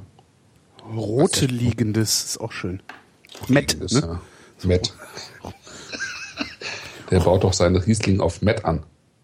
Und nennt es rot liegendes. So sind sie doch. Hm. Da weiß ich aber jetzt gar nicht. Also dem fehlt zum Beispiel irgendwie das knackig Frische. Ne? Genau. Der hat zu wenig Säure. Ähm, der ist so ein bisschen zu, zu warm sozusagen. Also nicht, weil der Ja, jetzt der hat Hitze. warm im Glas wäre, ne, sondern äh, der ist hier durchaus noch kalt. Ich habe die irgendwie vorhin erst aus dem Keller geholt, aber so, der, der wirkt irgendwie in sich so äh, warm. Ja. So als wäre es ein zu warmer Jahrgang gewesen oder so. Ach so. Ne, Also da, da meine ich dann, der hat irgendwie zu wenig Säure. Und dafür hat er vielleicht irgendwie einen Ticken zu viel Restzucker, keine Ahnung. Wobei jetzt auch nicht zuckrig wirkt. Ne? Ist schon trocken, aber Ja, aber den finde ich dann, der, der der kostet auch noch nicht 6,50. Der kostet auch 6,50, ne? Und das äh, 6,80. 6,80 sogar, ne? Mhm. Finde ich, also gemessen, gemessen an dem äh, äh, Fritze, nee, wie hieß er? Ich finde schon, Schneider Moritz. Schneiders Schneiders. Moritz, genau. Fritze Hitler. Genau. Gemessen am Schneider, ich hätte was essen sollen vorher, fällt mir gerade so ein bisschen auf. Aber hey, ne?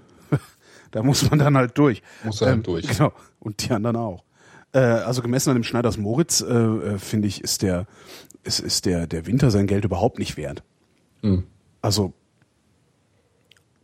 ja. Ist halt, da, da erinnert man sich so gar nicht dran, finde ich. Nee, genau, das ist ziemlich langweilig, muss man echt sagen. Ja. Und die Weine, die ich sonst von ihm kenne, die sind es halt nicht. Es ist nicht so ganz mein Stil, den er hat, weil die Weine relativ fett sind, sozusagen, die er macht. Also die sind sehr voluminös. Äh, gefällt mir nicht so, aber an, die sind trotzdem sehr gut normalerweise. Gut gemachte Weine. Aber das hier ist irgendwie, das ist auch da wieder, es ist irgendwie, es ist eigentlich nicht der eigene Wein. Ne? Es ist irgendwie, das ist eben Abfüllerware. Das ist ein bisschen schade. Ja.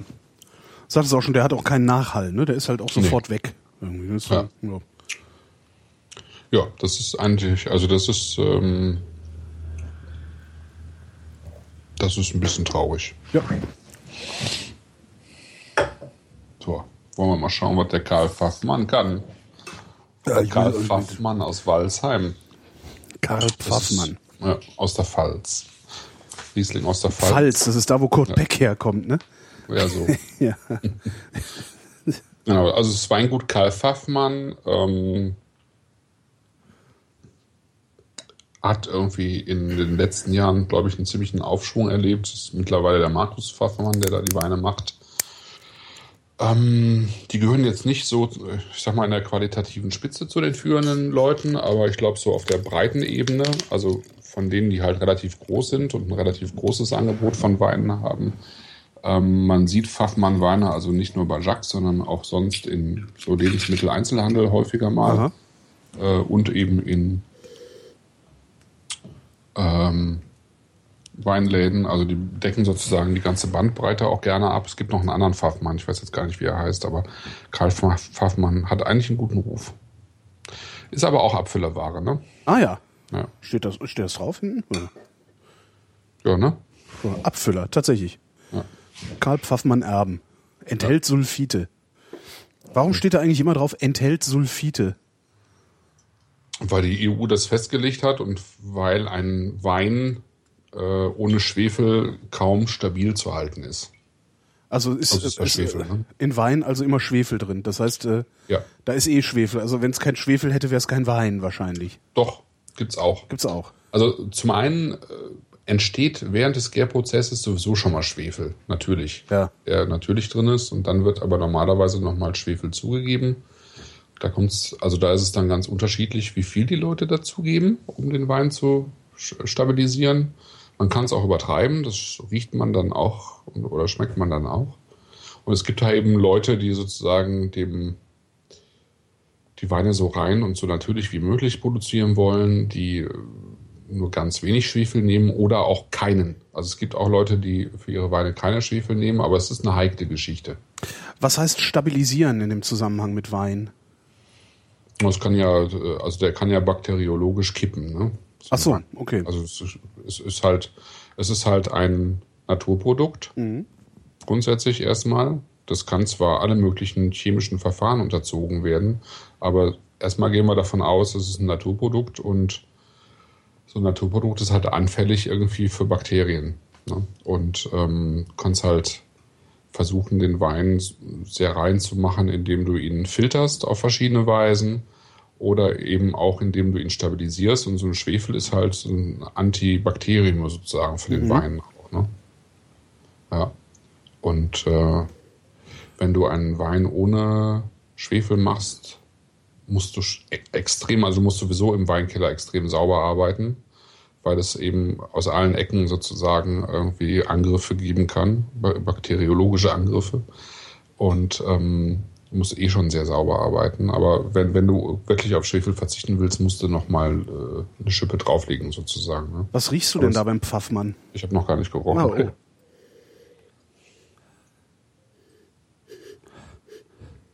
Nix, Nix.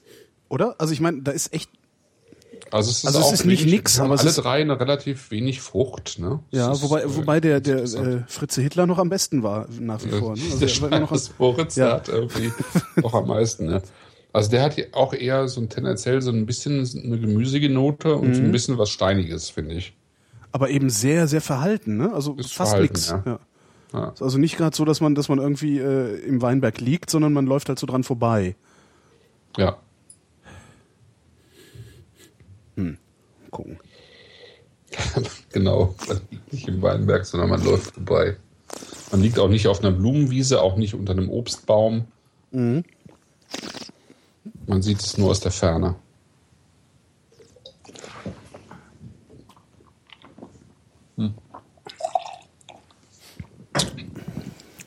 Im Mund ist er wieder ein bisschen. Da ist wenigstens ein bisschen was. Ja, da ist mehr, ne? Aber auch nicht Das- viel mehr. Nee, ist auch sehr verhalten. Also es ist Viel- mehr also- Säure als beim Winter. Ja. Mehr Gemüse. Also ist ein bisschen Gemüse. Gemüse, drin.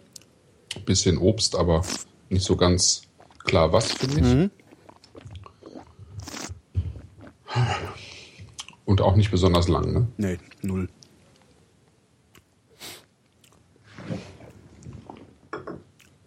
Ich finde, der hat. hm. Also alles, was von dem bleibt.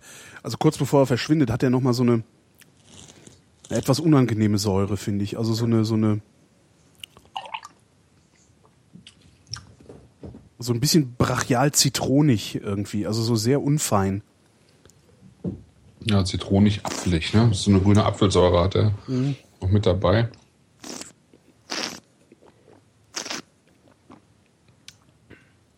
Nee, der gefällt mir aber überhaupt nicht. Auch so ein bisschen was Bitteres. Also der sammelt, der, der sammelt so alles, was mir an Weißwein überhaupt nicht gefällt. Das ist sehr traurig. Ja. Nee, das ist eigentlich sehr gut, weil da kann uns niemand vorwerfen, wir würden hier Reklamen machen. ja. Tja. Ich habe jetzt hier, also ich habe drei Gläser hier. Echt drei, also ich, ich spül meins immer aus mit so Wasser. Mit so Wasser. Mal drei Gläser. Wir Ach, du, du, du trinkst jetzt gegeneinander sozusagen. trink die nebeneinander her so. Nebeneinander ja. her.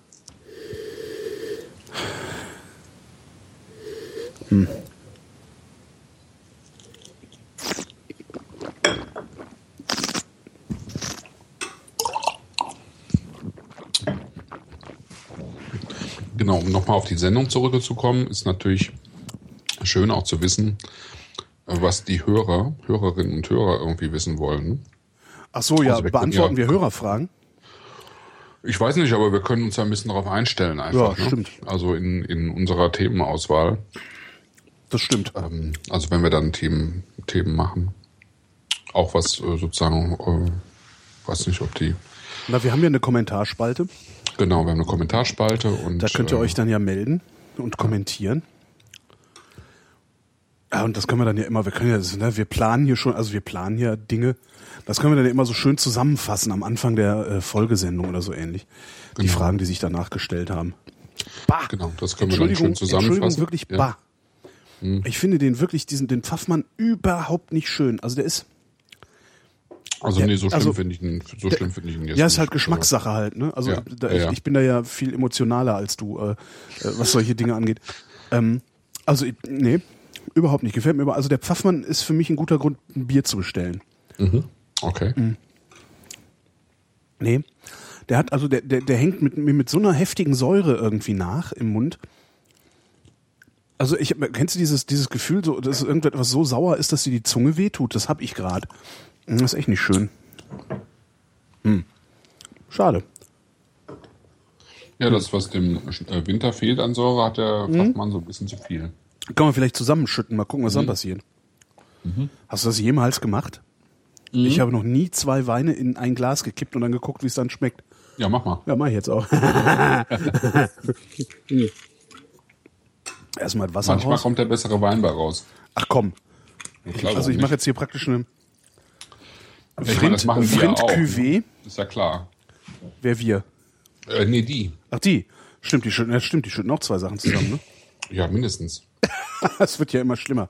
So, dann einmal Naja, ich meine, wenn der jetzt der, also bleiben wir mal bei Schneider Moritz, Schneiders Moritz, Mhm. ähm, also bleibt, also wenn wir über sozusagen über Qualitäten von Wein reden, jetzt in Deutschland, also Deutschland ist ja so ein Land, wo es auch echt schwierig ist, sich durch die verschiedenen Mhm. Qualitätsstufen durchzu. Oh, das ist fies. Find, Entschuldigung. Ich habe den, den Winter mit dem Pfaffmann zusammengeschüttet. Das ist nicht schön. Hm. Das, mach mal. Das ist echt nicht schön. Hab schon, nee, stimmt. Das ist, ne, das ist. Wo tue ich denn das jetzt hin? Ja. Verdammt. Ach, hier ins, Kaff, in das Glas, wo der Kaffee drin war. Weg damit. Spucknapf. Bah.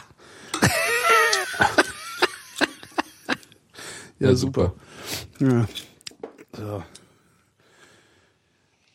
Äh, wo, wo warst du stehen geblieben? Also, ich also, ich wollte mal, ich wollte noch so kurz sozusagen die verschiedenen Qualitätsstufen ja, anreißen. genau.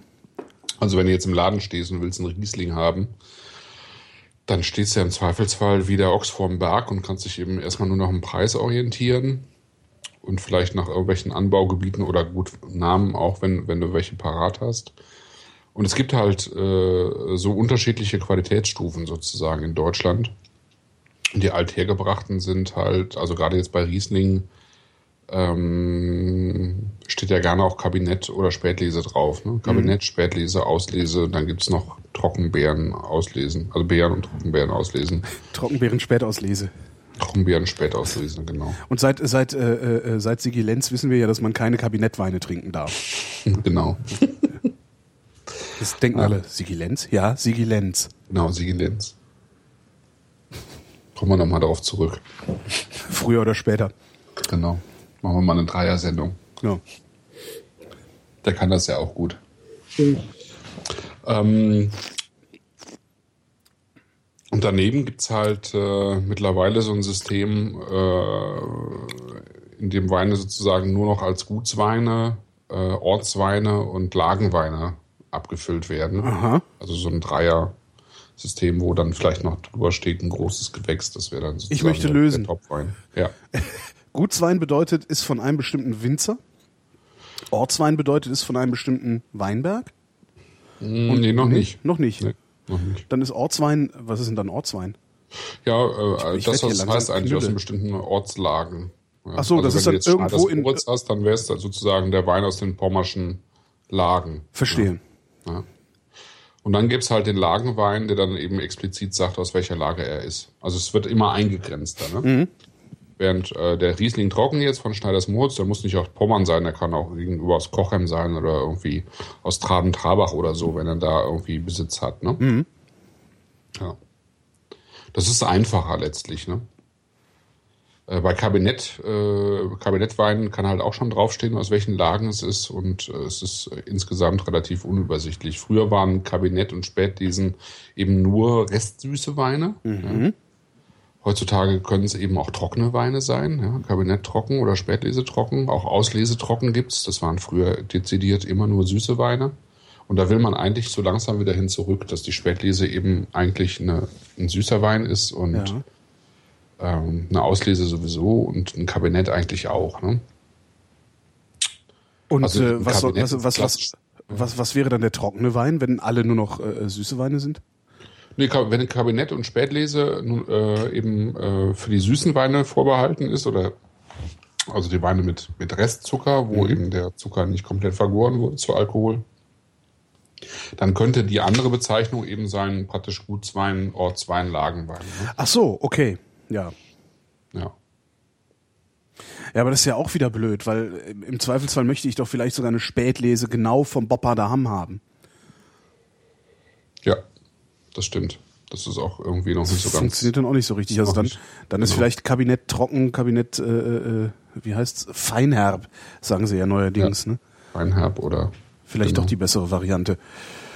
Ja, Ja. das war jetzt irgendwie, also auch ins, unterschiedliche Strömungen von, von Winzern, die das eine oder das andere haben wollen. Ja. Also Äh, es ist, ja, das ist relativ, äh, äh, also es wird gerade irgendwie ziemlich groß diskutiert im, in den verschiedenen Weinbauverbänden. Das ist nicht ganz einfach. Und für den Konsumenten ist es sozusagen überhaupt nicht einfach, sich da durchzufinden. Ne? ja eben, also ja. Ich meine, es ist auch eigentlich, eigentlich, es ist halt fast egal, weil äh, äh, ich, ähm, ich weiß nicht, also ich kaufe natürlich auch Kabinettweine. Ich finde es nur sehr lustig zu sagen, dass man ja eigentlich keine Kabinettweine mehr trinken sollte, weil das, äh, ne? man könnte auch, wenn man, wenn man Sigilenz als äh, äh, Substantiv betrachten würde, äh, könnte man auch sagen, das ist die, äh, die Bonner Sigilenz. Die Bonner Sigilenz sieht vor, keine Kabinettweine zu trinken. Die Euch, euch mache ich fertig. Ja. Ja, aber in, insgesamt eher enttäuschend, ne? Die drei Weine, die wir jetzt so hatten. Ja, Wie, ja, durchaus. also ich, Das ja. ist schon ein bisschen schade. Ja, und ich bin es vor allen Dingen nicht gewohnt, was natürlich äh, sicherlich, also ich bin es halt nicht gewohnt, für äh, sechs, sieben Euro einen Wein zu kaufen, den ich dann nicht irgendwie, also von dem ich eher enttäuscht bin. Äh, wann hast du das letzte Mal Weine für 6, 7 Euro gekauft? Äh, wann habe ich das letzte Mal Weine für sechs, sieben Euro gekauft? Das war äh, in Spey. Ah, okay. Ähm, halt direkt beim Winzer. Ne? Ja, Spey, Mittelrhein, Ja. kurz vor Boppard, hinter Koblenz beim Florian Weingart. Genau, Florian Weingart war das. Und ähm, da, da die, also wenn du da fünf, sechs, also sechs, sieben Euro für eine Flasche Wein ausgibst, da hast du was richtig Gutes, ne? Ja, naja, das ist schon ein deutlicher Unterschied. Kann man den eigentlich irgendwo anders kaufen als bei ihm auf dem, auf dem Hof? Hast du den schon mal irgendwo gesehen? Es gibt in Berlin einen Laden, der zwei, drei Weine von ihm hat. Ich Ah, weiß ja. jetzt im Moment nicht, wer es ist. Ähm, es gibt einen Online-Handel, ich glaube, der heißt Vicampo. Ja. Muss man gerade gucken. Das ist sozusagen ähm, äh, ein Online-Laden nur für deutsche Winzer, also wo eben deutsche Winzer angeboten werden und ähm, die haben auch, glaube ich, ausschließlich Abhofpreise. Muss man gerade gucken. Aber wovon leben die denn dann, wenn die Abhofpreise, äh, Abhofpreise? Weiß ich auch nicht so genau, Ja. aber ich schätze, dass die irgendwie dann eben mit den Winzern nochmal einen Deal machen, dass die den halt, Achso. also irgendwie irgendeine Marge wird schon drin bleiben. Ne? Ja, ja, ansonsten wäre es ja Schwachsinn. Oder halt Liebhaberei, kann ja auch passieren. Dass man irgendwie aus Liebhaberei so ein, so ein, so ein, so ein Ding fährt. Nee, machst du nicht so aufwendig. Ja, stimmt. Also es ist, äh, heißt so Bicampo, also vicampo.de, Winzerweine direkt. Und ähm, da kriegst du eine ganze Menge schon an deutschen Weinen. Das ist, da können wir ja auch irgendwann mal gucken. Ja, klar. Ja, dann, ne? Ja, Da haben wir einen gezwitschert, haben wir eingezwitschert. sind und, enttäuscht. Äh, was für einen Wein haben- machst du, was für einen Wein machst du denn dir jetzt auf? Weil so ganz ohne will man jetzt auch nicht den Abend ausklingen lassen, ne? Ja, ich habe noch ein, ich habe auch noch einen Riesling da liegen und zwar vom Lubentiushof Terrassenmosel. Ähm, der heißt Spontan, äh, weil er spontan vergoren ist auch. Ja. Ich habe von, von denen noch nichts probiert. Ich habe nur Gutes von denen gehört. Das ist der Winzer, der, also der Winzer, der, also dem, dem dieses Weingut gehört, äh, dieses kleine Weingut, der ist hauptberuflich, glaube ich, Kellermeister bei Otegrafen an der Saar. Autografen, das gehört, äh, es ist Jauch, ne? Das Oder? ist das, was mittlerweile dem Jauch gehört. Ja. was vorher der Tante vom Jauch gehört hat. Ne? ja, das ist ja so eine Sache. Ne? Also das ist ja nicht so, dass der Jauch jetzt irgendwie äh, da aus Potsdam hinkommt und dann irgendwie meint, er müsste jetzt an der, an der Saar unbedingt ein Weingut haben, weil es halt so cool ist. Ne? Sondern es ist, äh, die Jauchs sind ja, ähm, ich habe es ich hab's mal nachgelesen, äh, wenn ich es richtig habe, gehören die Jauchs sozusagen zum Hamburger äh, Kaufmannsadel und sind sozusagen so ein altes Kaufmannsgeschlecht, ähm, nicht ganz unbetucht äh, tatsächlich im wahrsten Sinne des Wortes. Ich glaube, einer seiner Vorfahren kommt sogar irgendwie in Thomas Manns Buddenbrocks vor. Und ähm, ja, zu dieser ganzen Sippe gehörte eben auch diese Tante, die, ähm, die eben lange Zeit dieses äh, Weingut von Otegrafen äh, da an, an der Saar bewirtschaftet hat. Die ist, glaube ich, gestorben und es war dann halt die Frage, wer übernimmt es und er hat es halt übernommen. Oder sie ist nicht gestorben, sondern hat wollte es halt abgeben. Ich weiß es nicht genau. Ne? Von, von Otegrafen hatte ich auch schon mal Weine, die waren sehr schön. Ja, Also die haben mir sehr gut gefallen. Also, ne, ja, auch hin oder her. Das ist ein Mhm. äh, äh, alteingesessenes, eigentlich sehr gutes Weingut mit sehr guten Weinlagen. Und der Kellermeister, wie gesagt, der hat, äh, der hat noch ein eigenes kleines Weingut an der Terrassenmosel. Also das ist sozusagen die Untermosel kurz vor Koblenz äh, mit terrassierten Hanglagen in sehr steilen Lagen. Und äh, da bin ich mal ganz gespannt drauf. Was hast du dafür bezahlt? Oder was bezahlt Äh, man ich dafür? hab, in dem Fall habe ich jetzt nichts dafür bezahlt, weil Schwein. ich ähm, die Weine angefragt habe. Das Ah, ja. ist halt sozusagen äh, der Vorteil, den ich dann habe, wenn ich über diese Weine auch schreibe. Ich schreibe ja auch über Ja, Wein. stimmt. Äh, und ich habe für äh, Dezember, ich schreibe ja einmal im Monat beim Don Alfonso ähm, bei der FAZ, bei den Stützen der Gesellschaft, Mhm. einen Gastbeitrag und da wollte ich jetzt zu den zu Weihnachten äh, sozusagen im äh, einen eigenen Weihnachtsbeitrag nochmal schreiben äh, über deutsche Alternativen zum, äh, ja, zum Weihnachtsbraten sozusagen, also deutsche Weine zum Weihnachtsbraten und eben die Alternative zum Champagner, die Alternative zum Bordeaux-Wein und sowas. Und äh, da wollte ich mal den Sekt von denen ausprobieren. Ja, und da haben die mir dann noch zwei Weine mit dazu geschickt. Und der so. eine ist witzigerweise heißt äh, äh, Riesling von der Leyen. Ach, was? Weil äh, nämlich die äh, Lage von der Leyen heißt. Das ist ja eklig. Ja. Das ist super. Heb den Das auf, den will ich mittrinken. Von Leyen. Ja. Ja, ich also mach, sie sollen toll sein, die Weine. Ich, wie gesagt, ich habe es noch nicht probiert. ja, ich bin Das- gespannt. Du wirst ja drüber schreiben. Das ist ja das Schöne. Irgendwann wird man es lesen können. Oder du Genau. erzählst es beim nächsten Mal. Oder das. Äh, ich mach's mir leichter. Ich äh, habe nämlich noch eine Flasche von Volks im Saar-Riesling. Ah, Äh, auch mal schön. Ja, also was irgendwie, ich weiß gar nicht mal, ich kann gar nicht mal genau sagen, wa- warum ich das so toll finde und warum ich die so gut finde. Ich habe irgendwann mal, ich glaube, so eine Sonderabfüllung von Ach ja, Volks und fast, für fast 23 beim Pinade Picard. genau so. Pinade Picard Sonderabfüllung äh, irgendwann mal bestellt, weil ich dachte so, oh ja, das klingt gut. Ähm, die haben, was, was ja bei denen ganz schön ist, ist ja auch so ein Versand. Was, was ich bei denen so hübsch finde, ist, dass die, das ist ja fast schon Lyrik, äh, wie, Ja, das wie die ihre Weine muss beschreiben. ich ganz ehrlich sagen, das kannst du irgendwie auf Dauer nicht ertragen. Nee, das ist nicht auszuhalten, das stimmt. Nee. Aber irgendwann, irgendwann hat man sich dann so reingelesen mal, wenigstens einmal, hat so drei, vier Weine, die einem geschmeckt haben, da gefunden. Und die bestelle ich dann halt immer wieder. Also so von jedem Jahr, also immer wenn es dann neuen Jahrgang gibt, lasse ich mir mal so ein Kartönchen kommen oder so. Ja, Und äh, also den, den trinke ich und der ist halt wirklich toll. Also der kostet, ich glaube, ein Zehner, zehn oder elf Euro die Flasche. Äh, von Äh, das ist auch einer der wenigen, äh, eines der wenigen Male, wo ich mir so einen so einen 6er oder 12er Karton, ich glaube 6er Karton war es, hab kommen lassen von dieser Sonderabfüllung und die hatten fast alle Kork. oh, Ja. ah, das ist ja eklig. Ja, das ist schade. Ich, hätte- ich hätte ihn zurückschicken können. Ne? Das Mhm. ist, habe ich, habe ich, äh, also der äh, Roman Nibucianski, der Besitzer des Weingutes von Volksem, der würde dir jeden Wein ersetzen, der Kork hat. Ja. Ja. Also Aber ist halt auch Aufwand, ne? Es ist Aufwand, aber es ist natürlich, wenn du jetzt irgendwie, weiß ich nicht, 60 oder 100 oder 120 oder wie auch Ja, immer, stimmt, wie viel Geld für den Wein ausgibst und du hast irgendwie, du machst die ersten drei Flaschen auf und die haben Kork, dann stimmt da ja was nicht. Ne? Und das würde der ohne Probleme ersetzen. Also das würde auch der Händler ersetzen, aber du könntest auch direkt dort äh, Bescheid sagen und äh, das wäre gar kein Thema. Das würde Ich wahrscheinlich auch jeder seriöse Winzer machen, oder? Ja, bitte? Das würde wahrscheinlich jeder seriöse Winzer machen, Ja, oder? ja, ja. ja, ja. Denke ich auch. So, jetzt Also reicht's. mittler- mittlerweile ist er der, genau, äh, es reicht fast, aber der Schneider Moritz äh, hat sich eigentlich ganz schön entwickelt. Echt? Ich, du meinst, ich So. sollte da nochmal. Äh, Ja, guck noch mal. Warte mal, ich guck nochmal. Ja. Schauen wir mal. Die anderen nicht, aber der schon. So, Also eine, eine Chance kriegt er noch von mir. Mhm. Aber ich glaube, ich mache trotzdem den Van Volksem auf. das ist, befri das ist ja oft nachhaltig befriedigender. Oh, tatsächlich. Ne? Ein bisschen aufgegangen. Ja, hat ein bisschen, bisschen gebraucht, aber jetzt ist er eigentlich ganz schön. Ganz okay. Also das ist nochmal ein bisschen Ja, der geht. diese Restbefriedigung. Ja, stimmt. Hm? Das heißt, aufmachen, stehen lassen, ein Stündchen. Ja, das äh, sollte man sowieso den Weinen gönnen. Ne?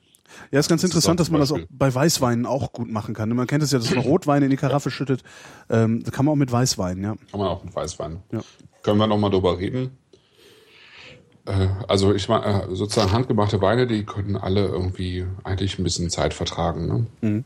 Also sowohl was die Reife angeht, als auch was einfach die sozusagen der Umgang mit denen angeht. Und ähm, man kann auch Weine, auch Weißweine eben in die Karaffe schütten, bevor man sie serviert, damit die ein bisschen Luft ziehen. Ja. Ja, außerdem sieht's cooler aus. Ja. Christoph Raffelt, vielen Dank für Klein. das Gespräch. Äh, wir sprechen uns noch. Genau, wir machen ja noch eine Sondersendung. Wir machen noch eine Sondersendung, genau. Genau, wir werden uns ja irgendwie so mehr oder weniger einmal im Monat äh, zusammen. Ach echt? Äh, Wusste ich gar ja. nicht. Ja, okay. hatten wir so gesagt, ja. Ja. Äh, reicht das? Obwohl, aber wir haben noch nie einen Anlass zum Saufen gebraucht, von daher können wir das ja. Ja, das wir, wir gucken mal, also wir versuchen das im Regelmaß zu machen. Äh, wie das Regelmaß aussehen wird, das müssen wir dann mal sehen. Oder das. Ähm, ja, aber monatlich sollte das schon passieren, denke ich Eigentlich auch. schon. Ja, ja, ja, ja. Ja, ja. Also schon für diejenigen, die es dann gerne hören, letztlich Ja. äh, ist es nett, wenn es irgendwie, wenn, wenn man sich einigermaßen darauf verlassen kann, dass es einmal im Monat eine neue Sendung gibt. Also ich habe ja selber irgendwie auch einen Podcast angefangen im März Mhm. und äh, da kam ja dann dieser ganze neue Job und äh, Umzug und so weiter in die Quere und ich wollte es eigentlich auch einmal im Monat machen und es hat jetzt überhaupt nicht funktioniert. Leider, jetzt ist es natürlich für mich auch noch schwieriger geworden, weil diejenigen, mit denen ich mich eigentlich schon verabredet hatte, die sitzen jetzt irgendwie ein paar hundert Kilometer weiter entfernt, weil ich mich zum Beispiel mit dem äh, Besitzer von Farm Foxham verabredet hatte Ah. und mit ein paar anderen Winzern an der Mosel und an der A und das ist jetzt alles viel aufwendiger geworden. Wird aber trotzdem irgendwann stattfinden. Ja, man muss, es muss dann irgendwie halt Urlaub machen. Zwei Wochen runterfahren, jeden Tag jemand anderen besuchen, mit dem einen zwitschern und reden. Ja, das Und ist dann- immer ein bisschen schwierig mit Familie und Kindern, wenn man dann selber irgendwie zwei Wochen irgendwie runterfährt, wenn man nur vier Wochen Urlaub hat. Ich bin ja jetzt nicht mehr so flexibel. Ach Gott, ey. So als Selbstständiger war ich irgendwie flexibel, hatte aber kein Einkommen und jetzt habe ich ein Einkommen, bin ich mehr flexibel. Christoph, bis zum nächsten Mal. Dann. Tschüss. Und ich bin Holger Klein und äh, danke euch für die Aufmerksamkeit.